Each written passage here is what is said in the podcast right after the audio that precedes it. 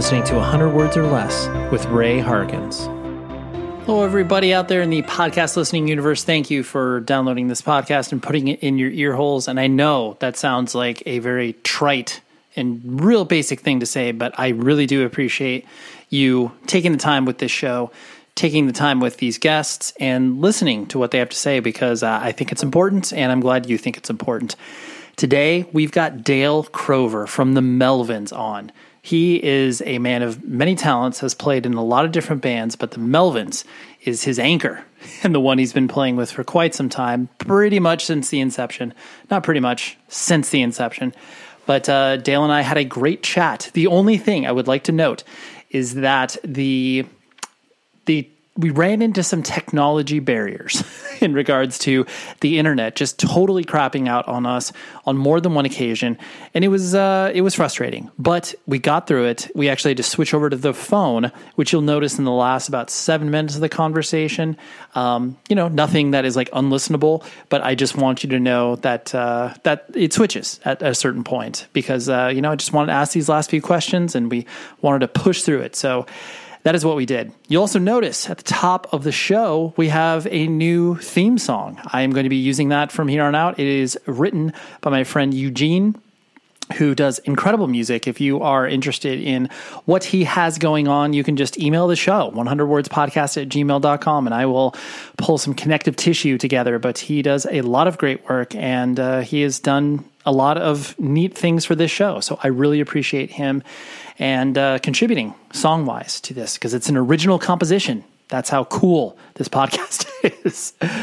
But um, you can also leave a review on Apple Podcasts. I know I say that almost every week, but it is meaningful. It gives legitimacy to this show and it makes other people discover it. And that is an important thing. And also tell your friends, tell anybody who should be listening to this show that uh, they need to, you know, download it, try out an episode or two, because I've got like 400 some of these things. So please do that. And um, yeah, let's dive into the conversation with Dale. And I will talk to you at the end of the episode for who is coming up next week.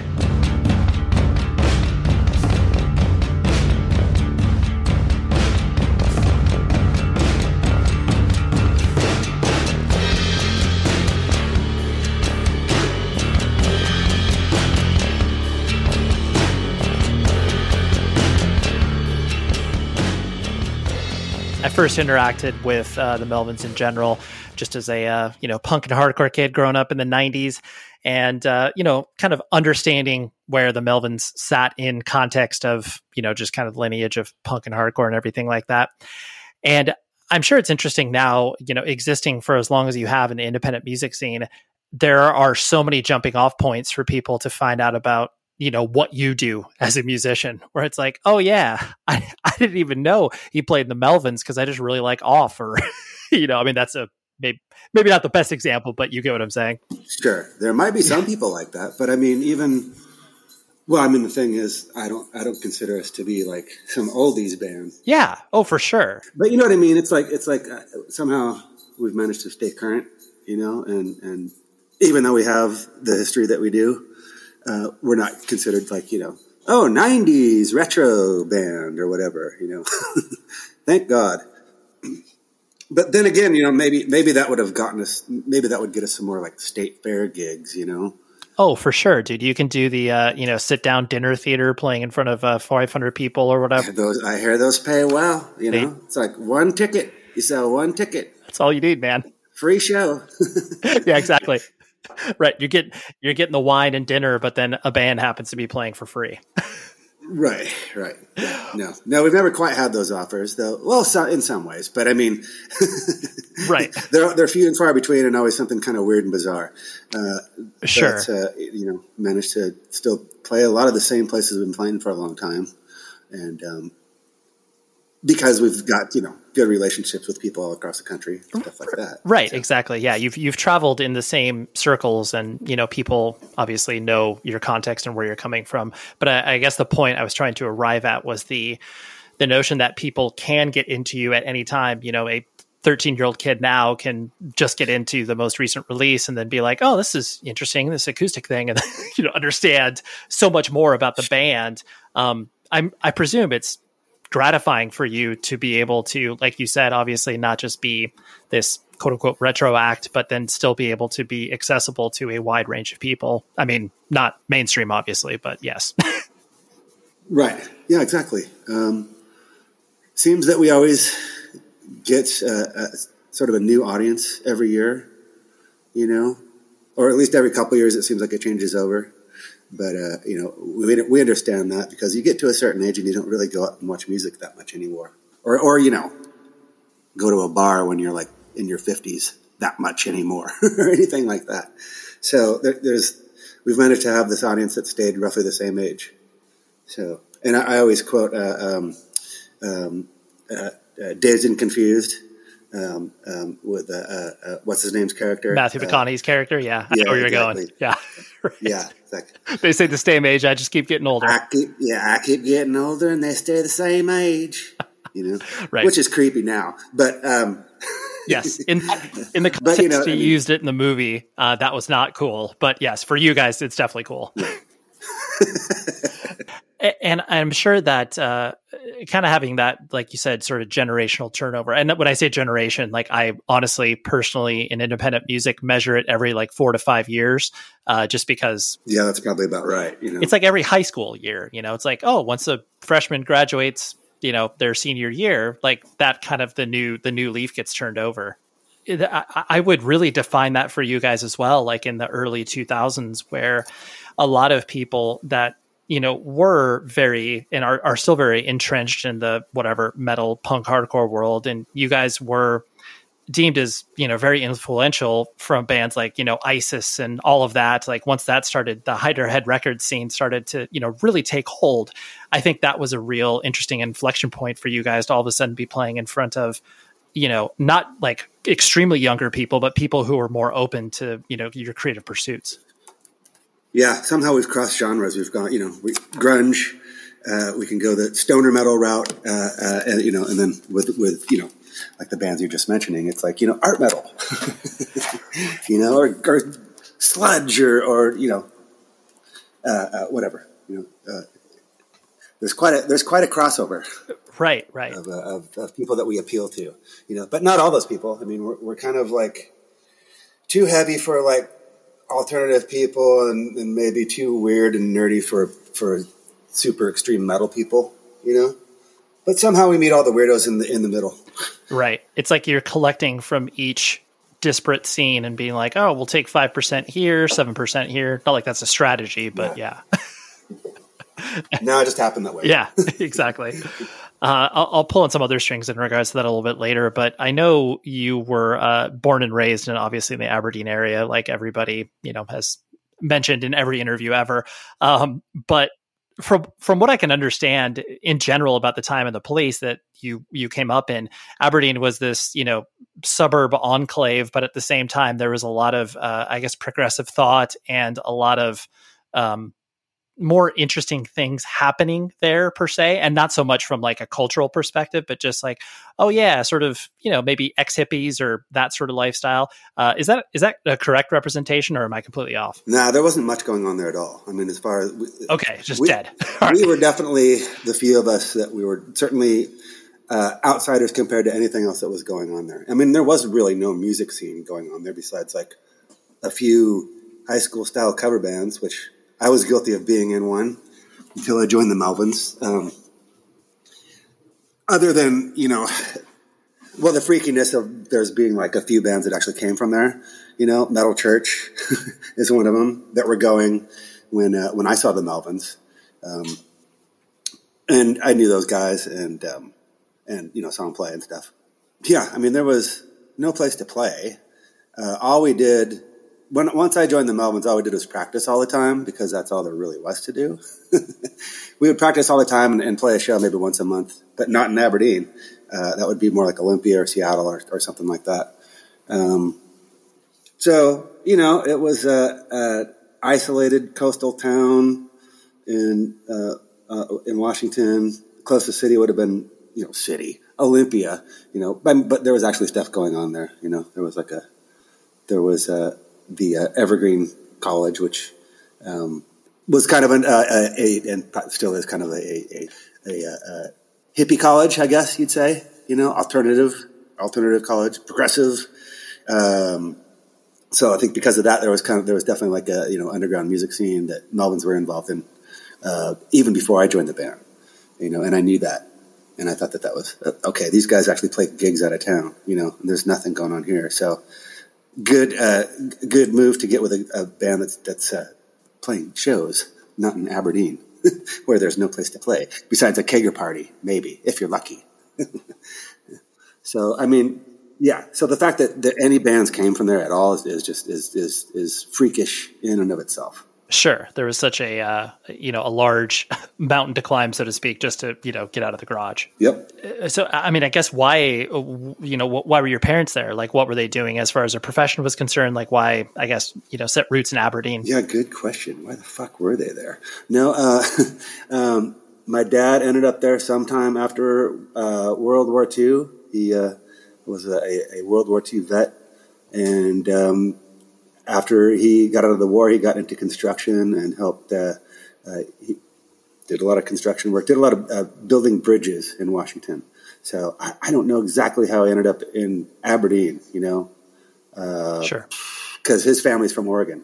You know, my mom grew up there, and um, uh, um, I'm not exactly sure how her parents ended up there. Well, I probably do. I mean, you know, he was in World War II. So I have a grandfather that was in, or sorry, World War One. A grandfather who was in World War One and a dad that was in World War Two. Isn't that crazy? I'm not that old. no, it, that it, it is crazy to hear that, especially in the context of where your life obviously ended up farthest away from military service at all possible. So, I, oh yeah, exactly. You know, thanks, thank, thank God those guys did, did, it. You know, and and I didn't have to do it. And, Absolutely. Thank you. Yeah. Right. Exactly. Thank, thanks for having me just the at the right time. Uh, you know, when you didn't have plans to have a kid. Yep. Where I would miss any any uh, uh, military action. Right. That's great. yeah. Exactly. Well, and pl- and plus the um, I guess the desire and the fortitude to be like, oh yes, like you know, obviously my grandfather was in the military and my father was in the military, so I guess by definition I should at least try this out. But you know, that was clearly never a part of your plan. Oh no. So so right. So so you know, my dad had three kids before me, and my mom had two. Um, and then they got together, and uh, and happy accident, me came along, and um, so you know, uh, easy for me to like uh, get the band to come over and, and practice at the house because they'd already done all the parenting that, that they needed to do, and so it was all cool. right? they were like, "Listen, uh, Dale can fend for himself. Like he, as long as he's not doing anything, you know, horrifically irresponsible, we'll be okay." My brothers are like, "You got away with you got away with murder. We would have never been able to have like band practice at the house." You know, dude, that's great. That's great. So, I mean, we're all, I guess, five of your uh, step siblings all at the same house, like at the same time as well. So you had to, you know, that many kids running around. Mm, maybe, maybe at first, but no. My uh, um, uh, my older brother and two sisters lived with their mother, and uh, my two brothers on my mother's side lived with us. So, and they were they were still a bit older than me. Like uh, uh, by the time I was a teenager, they were out of the house, and I I, I commanded their bedrooms, and one of them was like the jam room. Perfect. and one of them was the bedroom. Right yes, anyway, of course. Yeah. Um, and so, what what kind of uh, kid did you find yourself being as you were, you know, kind of going through junior high and high school, like developing an identity? Did you, you know, try sports out? Were you like, all right, I'm going to be, you know, a scholarly guy? Like, were you? What identities were you trying on at that time? Oh, by by then, yeah, I, I, was into baseball for sure, and then yeah, by the time I turned thirteen, uh, it was starting to get more real. you know, like right. like uh, uh, well, all of a sudden it was like, yeah, you're on a reg- regulation size, a real field, you know, not a little league field, and uh, guys are getting bigger and throwing harder, and um, um, I don't know, I was starting to play music then, so it was like, you know, I I realized that I was a, could be a much better drummer than a baseball player. Um, I tried out football for a little bit, but then that was like pretty serious. You know, kids basically yep. pummeling the shit out of you, and I was like, nah, nah, I don't want to do this. right. This is way more intense than baseball. Right. well, well, plus at, at that age, kids are just. Well, I should I should speak softly because my my son is in seventh grade, but that was the worst fucking year of school ever. yes. It is a, I, I mean, boys, girls, It sucked. totally. It, it doesn't matter what you are. It's one of the worst. Totally. Because no one has any idea what they're doing, yet everyone's trying to be confident in Right. what they're not. Well, I, um, shit's a little bit better now because they're definitely cracking down on more the bully type of stuff than they used to. Sure. Um, though I know it's still the fucking same. But um, he, my my junior high at that point was like, um, you know, and, and I'm talking about right, right when I was trying to get getting into playing drums, uh, uh, uh, forming opinion, opinions about music and all that kind of stuff. Uh, um, it was seventh, eighth, ninth grade. So seventh graders just got, you know, they got the, the worst shit from from all the kids. So his school is uh, six, seven, eight. So he's at least in the middle. Right, right, for sure. And uh, d- did you care about school? Like, did you get solid enough grades to keep your parents off your back, or were they pretty concerned? Mm, maybe for a little while. Okay, Well, I mean, by the time I joined the Melvins, I was 16, going on 17. Um, was uh, yeah, um, yeah, sophomore, and um, joined the band summer of '84 when I was going into that grade, and we were playing shows on weekdays out of town and not getting back till three, four in the morning, and I was starting to miss a lot of school. and did they uh, did they grow concerned at that point? A little bit, but you know, it's it, uh, hard to control a teenager. I don't know if you know this, but It's yes, I, I so I have lived through and heard and seen, especially in our our beautiful independent music scene. It's not like uh, a lot of people have Right. that. Uh, you know, when starting bands and touring, it's not like uh, that's something that parents understand. right, you know, I think um, it was probably obvious to my parents even before that that that's really what I wanted to do, and um, I don't know, I must have been pretty good good enough for them to go, oh, this, this is you know, hmm, well, maybe there's something here, um, you know, so they let a lot of stuff slide. We're talking about band merch. We're talking about rockabilia.com. And we're also talking about using this promo code 100 words or less that gets you 10% off your entire order. And why are we talking about these things? It's because band merch is the best. I have hundreds and hundreds of t shirts, and many of them have ended up being purchased via Rockabilia. I think they are the greatest purveyors of online merchandise, all officially licensed stuff, high quality, ships to you fast. There is literally no reason you can't go on there and find a bunch of items that you will buy and then just be that much cooler than all your friends. Because after all, isn't that what we're all looking for? Joking aside, Rockabilia is the best. They continue to support this podcast, and you will have so much fun going to their website using the promo code 100 words or less, and that gets you 10% off your order. Go there and find all of your favorite band merch today uh, that was a point I was going to bring up a little bit later. The uh, notion that you, obviously, as a drummer, like starting off with drums is like easily the most punishing instrument for most parents. So for them to, Yeah, exactly. right, so for them to give you that leeway, Right, right. So yeah, that was the telltale right there. You know, that, oh, oh, okay. But yeah, the drums got loud pretty damn quick, and they they were supportive all the way through. So thanks, mom and dad. yeah, that's a, that, that that's impressive. Especially like you said too, being able to have you know rehearsal at the house and stuff like that. Um, because Yeah. I'm sh- I'm sure there's an element of them being excited that you cared about something, and then clearly underneath that roof they can keep tabs on you. Totally. They probably figured like, oh, well, at least we know where he is. Right. As long as he's making noise, it's fine. Okay, he's here. All right. Right, right. Um, and, so I'm guessing because uh, it, it's interesting. You, um, you you live in LA right now, right? You've been in Southern California for a while, or no? Yeah. Yeah. And so uh, uh, to me, you've always struck me as like this very sort of quintessential SoCal dude as far as like your attitude and not taking things overly seriously. Um, Dude, yeah. do I I- have do I have the accent yet, man? I, think if you were trying to, uh, you know, I- imitate Spicoli from Fast Times at Ridgemont High, yes, I think so. yeah. Well, no, I was kind of going for more of a Keith Morris thing. True. That okay. Keith, like, yeah. Yeah. Like like him, like him or or Steve McDonald. You know, I mean, he's you know that's he's got the total Southern Cal accent. You know, Yes. like it, that's that's the accent. That is the accent. Yes, you are correct. You've you've spent plenty of time with them, so you have uh, plenty of uh, Mm-hmm. of experience to imitate them. It's a good Um, accent. Yeah, it is. Uh, so I guess has that always kind of been your uh, uh, personality, as it were? Were you always sort of generally easygoing and kind of displaying that, um, you know, that vibe, or is that something that you kind of grew into over time?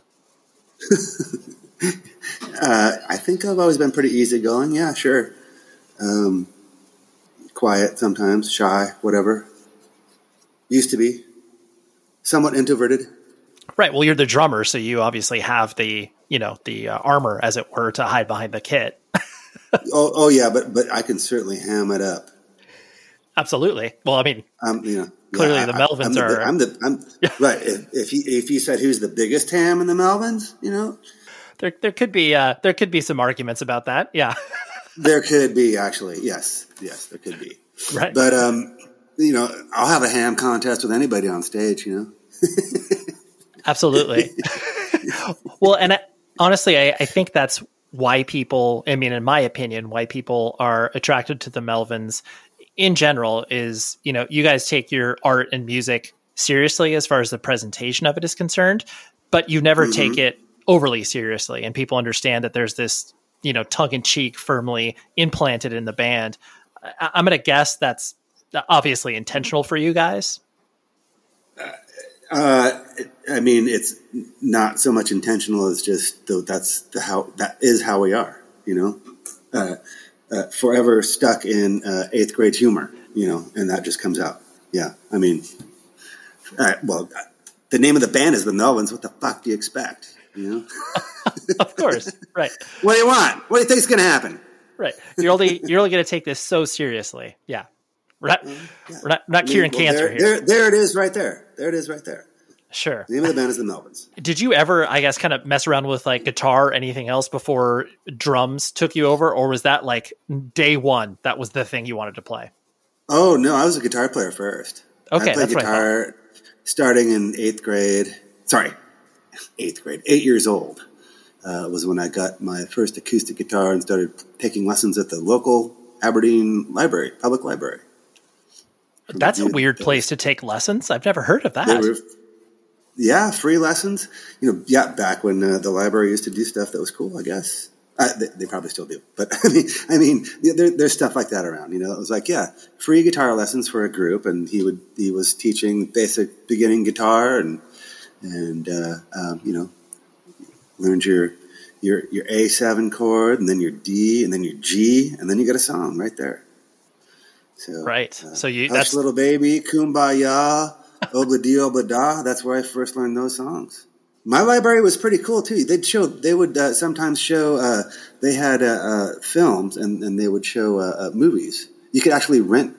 You could uh, rent. You could you could you could check out the movies and a projector, and and uh, and and watch. Like uh, I remember they would show uh, uh, Yellow Submarine at the library Wow. in the same room, in the same room where I took the guitar lessons, and um, or or uh, yeah, I remember uh, we we checked out the uh, uh, uh, projector and film one time and, and watched Harlem Globetrotters films, and then then we watched them backwards. Sure. they would um, so funny backwards. Oh, I can I can imagine they're funny forwards and then putting them backwards. Yeah, yeah, yeah. it's incredible. Totally. Obviously, when you were messing around with the guitar, the, one led to the other of you being interested in drums because that was easier because there's no notes. Yeah, well, you know, I mean, I was always interested in them too. I mean, um, uh, something I, I've mentioned before is um, uh, I remember being six years old at Christmas and getting a toy drum set and being super excited, like waking up and seeing it. And I don't think I knew that I was getting something like that, but just being completely blown away and like, oh my God. And, you know, I started playing it right away at six in the morning. I'm sure my parents were like, oh, Mistake. uh, Christmas is here. Totally. Whoops. So, uh, um, yeah, so I remember always, I, I'm just being interested in both. I mean, not only toy drums, but toy guitars and stuff like that too. So just, just being interested in music from a really early age, you know, um, and watching stuff on TV, like what you could watch would be like, well, the Monkees were the, the, the big band for sure. I'd say is a, is still one of my favorites, but I would also watch uh, Hee Haw at the same time, or the Lawrence Welk Show, or whatever. Just anything with music didn't matter. But the Monkees were the cooler, cooler of the bunch. Probably what, why I gravitated to uh, you know rock and roll more, I guess. Yeah. But yeah, anything with music you were consuming. I completely identify with you because I love the Monkees, and that was something that I was watching uh, clearly on reruns on like you know Nickelodeon and Nick at Night and stuff like that. And I remember how like heartbroken I was when I discovered that that wasn't like a quote unquote real band, like they were assembled, and it was just like, oh, it really like, but they're really good. Like, what's wrong with that? Yeah, well, I mean, those songs are really great. You know, I mean, they had great songwriters and and um, and, and obviously great players or whatever, uh, whoever played on those records. But you know, at the same time, you know, bands like the Beach Boys were probably using this. They were they were using the same session musicians that the Monkees were. Absolutely, yeah, for sure. I mean, they were just they were Wrecking Crew, yeah, exactly. Uh, yeah, and and you know had Boyce and Hart writing songs for you know Tommy Boyce, uh, Boyce and Hart writing songs for those guys, which I uh, you know those guys are great. I love their yeah. stuff. Um, it's just incredible how and, versatile uh, those I mean, players. Really yeah, oh for sure. It was incredible how versatile those players were because they could just take. It was like, hey, so we're just gonna like rip off the Beatles, except obviously make that more for kids and stuff, and put them on TV. So can you go ahead and do that? And they're like, sure, no problem. And they just bang out all these hits. yeah, yeah, and I mean, you know. The, they're almost not really like the Beatles. Totally. Song wise, it's like what you know. Um, it's really good. I mean, you know, amazing songwriting and all that. Um, and I really like. Uh, I mean, though those guys might not have played on everything, I really like Mickey Dolenz in his I, singing. Yeah, he's a great. His vocals are great. Um, in fact, um, th- he has a new record out right now. It's uh, Dolenz sings Nesmith, and so he's doing all these Mike Nesmith songs. Whoa! And um, uh, are you are you so are you familiar with the um, the, the um, Head record yeah. soundtrack. Uh-huh. Um, uh, Circle Sky, Mike Nesmith song. Mickey does an awesome version of it on his new record that's like total psychedelic uh, raga with with uh, sitar and and and tabla, uh, and his vocals are awesome. And wow, I haven't checked out the rest of the record yet, but it, it's it's pretty cool. That's know, it's worth checking out for that song alone. That's really cool. Yeah, I mean, you can stack that up against uh, you know last train to Clarksville, and then you you got a great doubleheader. so, like you mentioned, you know, once you started to really just completely get immersed within the you know independent music scene as it were. I mean clearly like you said you were reaching out to other cities and you know being able to play shows and stuff like that. Was it the uh, attraction of just being able to you know create these songs with friends and and play them in front of each other that kind of got you keyed into the um, the notion of being in a band? Because i mean clearly all this stuff there was no roadmap for you to like be in a band because you were watching stuff like you know kiss and iron maiden and it was like we're not going to get there oh no that's what i mean that, that's what i wanted to do i wanted to be in a band you know that's what I wanted to do for sure. And, and joining these guys was was uh, definitely a, a, career move. You know, for me, it was like, okay, these guys are doing shit. Like I said, these guys are playing shows out of town. They've got something going on. Any of these other guys around Aberdeen do not. Got it. So it was you felt like it was the on ramp on a very long highway. Totally. This this was a, this was an upgrade and and uh, a chance to get the get the hell out of here. Sure. And it worked. Right. Yeah you know, once you started to play shows and get immersed in that independent music scene, uh, what what kind of I guess drew you into the idea of like, hey, we are feel like we're contributing in some way, like we are part of a scene. You know, what what was attractive to you about that? Hmm. hmm. Um. Gosh, I don't know. I never really felt, and I don't think we really felt. I mean, there was already stuff happening in in, in Seattle and Olympia and places like that. It was always kind of a small thing. Um, I felt like I stepped into something that was kind of already happening, you know? Sure. Um, but at the same time, you know, us being isolated that the way that we were, you know, uh, uh, we never felt, I don't know, we always, we always felt, you know, isolated. sure. Well, I mean, I, the, obviously a lot of that had to do with your geographic area. Oh yes, absolutely right. Yeah, yeah. right. But uh, but I guess just that um, that initial feeling of just being able to you know play VFW halls and see that you're at least playing with other bands that you know maybe didn't suck as bad as the bands that you played with you know whatever a year ago or something like that. Yeah, right. I mean, I mean, we didn't have big ambitions at, at all. I mean, for us, it was like, oh, to play a show and play on stage, that great. That you know, that's what we want to do. You know, and then uh, uh, we really wanted to make a record, and that took a while to happen. But uh, you know, finally it did. So you know, baby steps. Well, and also it seems like like you said the you know the ambitions of the band there were never any you know grand plans of putting stuff together because there was that was not part of the uh, the radar as it were. And so it seemed always very and still to this day and i don't mean this in a disparaging way but you know very hand to mouth where it's like oh what's the next thing that we could do? Um, oh totally. okay. But i mean yeah and certainly it's it's like that but i mean we do like to plan things pretty far in advance you know? I mean i don't know uh, uh, we're a million miles away from those days. So what can I say? Um, things operate a lot more smoothly nowadays, and there's a, there's a lot more advanced planning because we can. And um, but at the same time, it's like we also know that ah, this could end tomorrow. Once you started to tour, uh, did you uh, uh did you enjoy that experience initially, or again was that something that you kind of were you learned to enjoy over time, or did you immediately take to it? Um, well, just being able to get out and go do go someplace and get out of town was exciting enough. Um, you know, we. I mean, I don't even know if we considered it to be touring at the time. Uh, um, early on, we would go to town. We would go to Canada and play with these dudes that we knew up in Calgary and do a bunch of shows uh, uh, uh across Canada early on.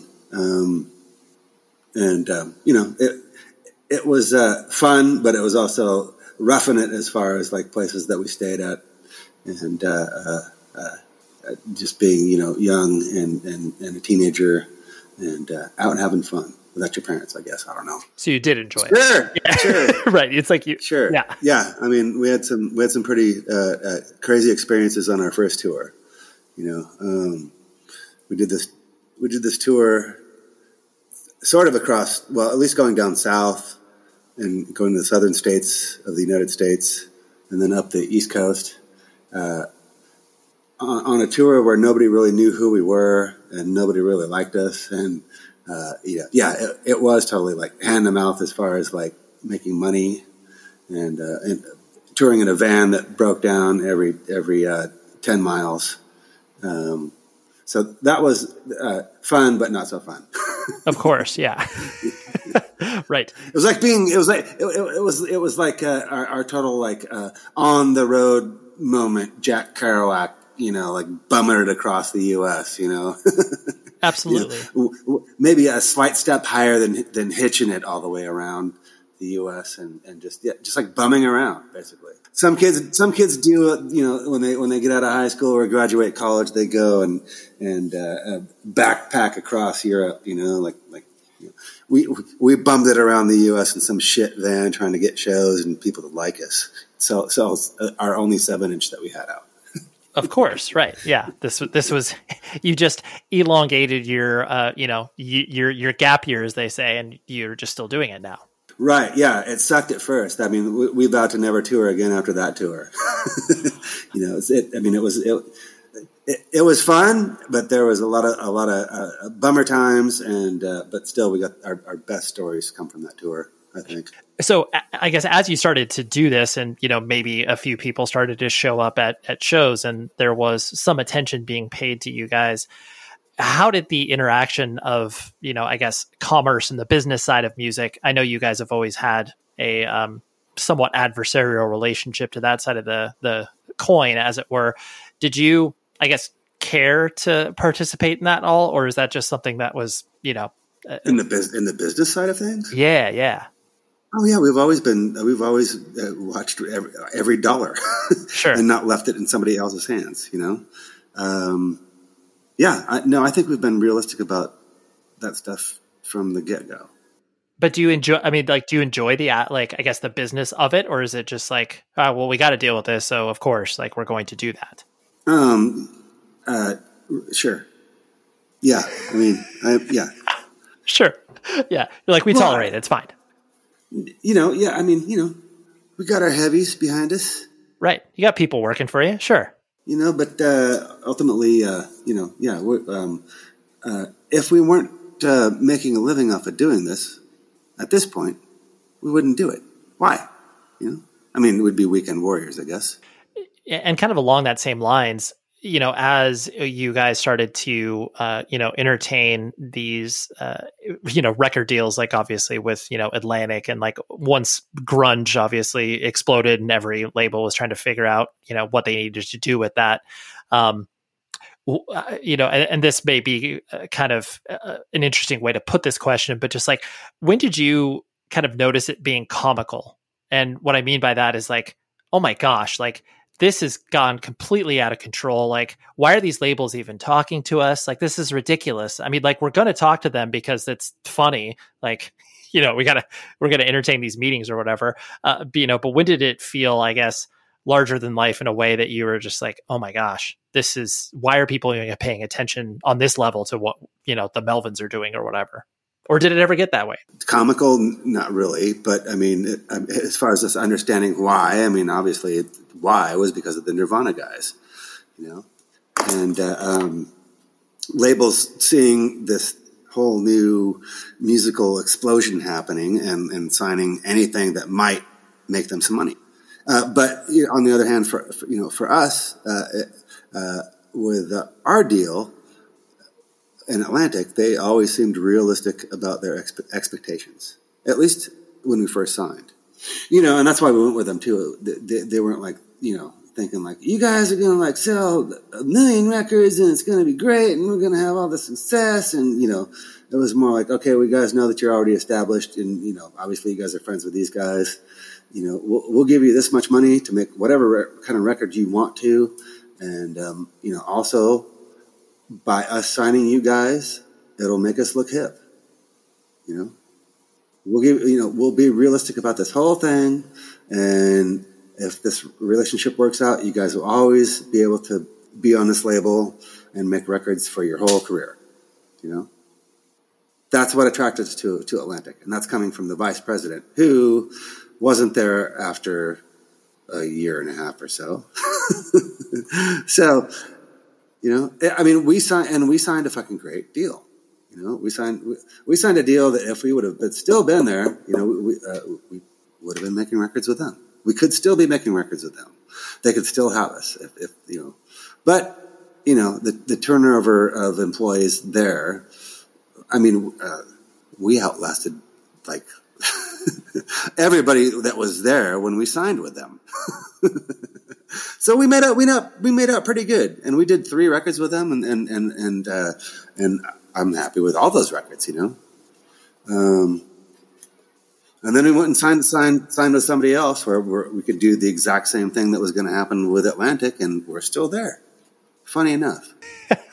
well, and I, I think it's really um, you know important to highlight the fact that it's like you the core idea of obviously what you guys were trying to accomplish with your you know music and your art was intact for all like you said all of the relationships that you've had with labels. It's like they've you know relatively left you guys alone and let you you know hatch your harebrained schemes and be able to put it out in the world in a positive way. And i think that that you know that that's that's the dream. And you guys been able to accomplish that in so many different aspects. So it's cool. Yeah exactly. Exactly Thank you for realizing that. Hey, you know what? Uh, someone's got to tell you guys you're good occasionally. I'm just kidding.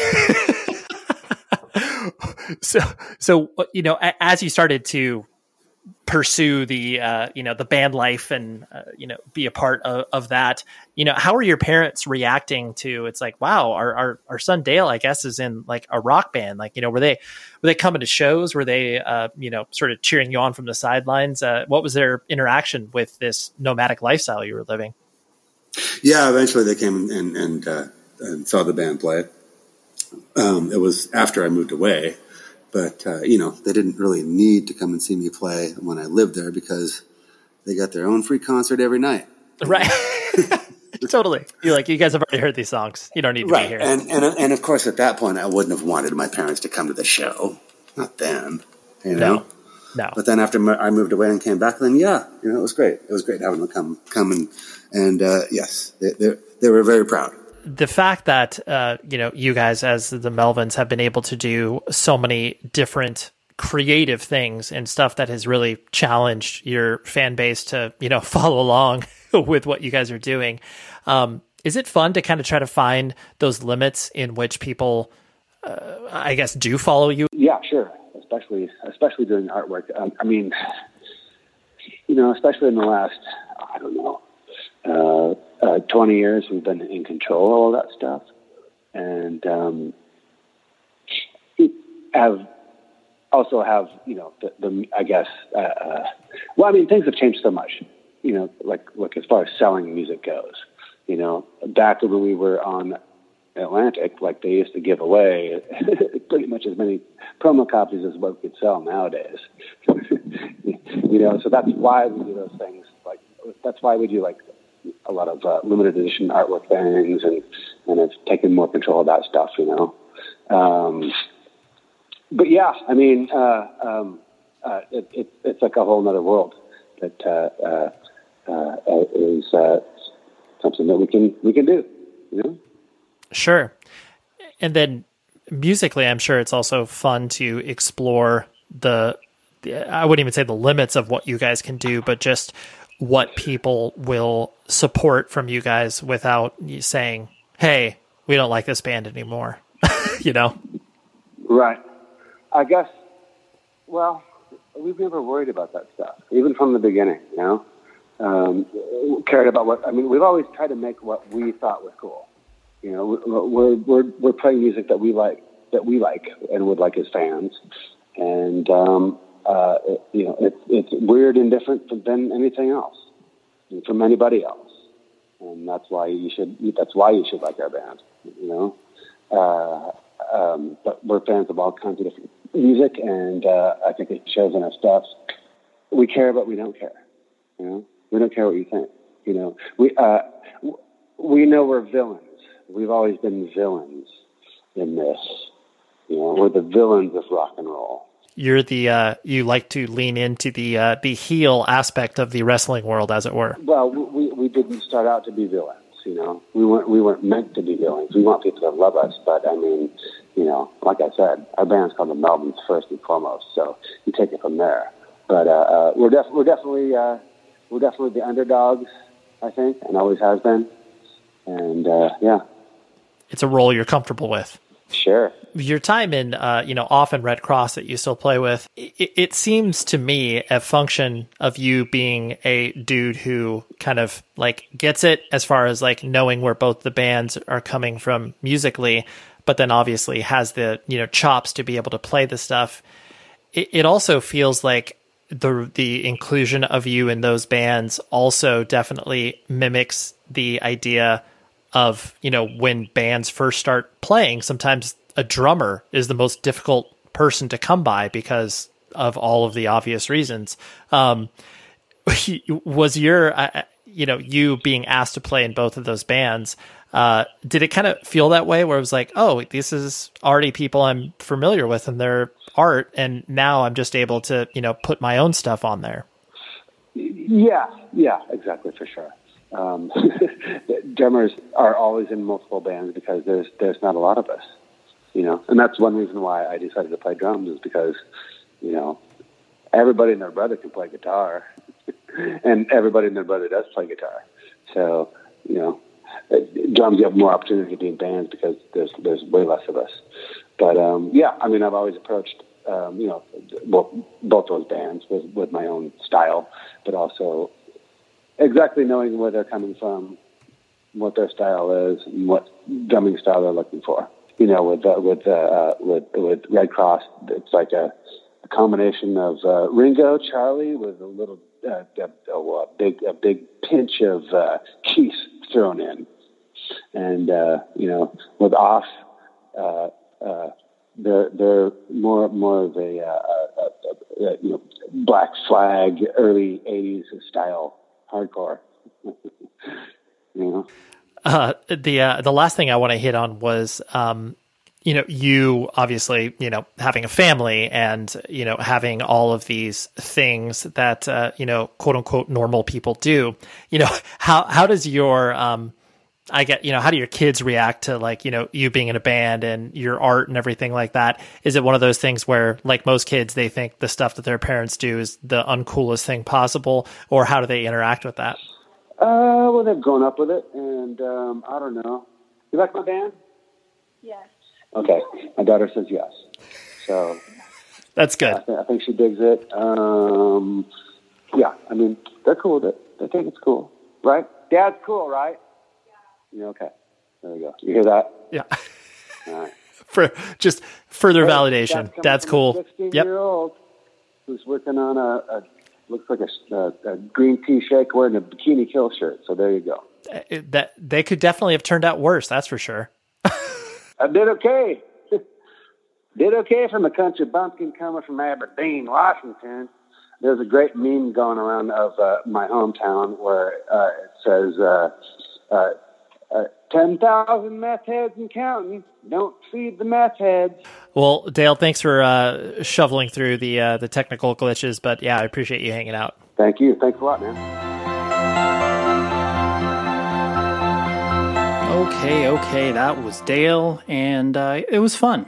Like I said, even though we went through some some technological glitches, that was not his fault. That was the internet's fault it was still a fun chat nonetheless. And thank you very much to Monica's publicist. And uh, yeah, you need to check out all the Melvin stuff. You should also probably check out, um, you know, Off and uh, Redd Kross if you are missing some great punk bands that uh, should be part of your vernacular. But, anyways, we are talking about next week. We've got Brian Cook who is the bassist from Russian Circles. He also played in Botch, just recently released a solo record called Torment and Glory.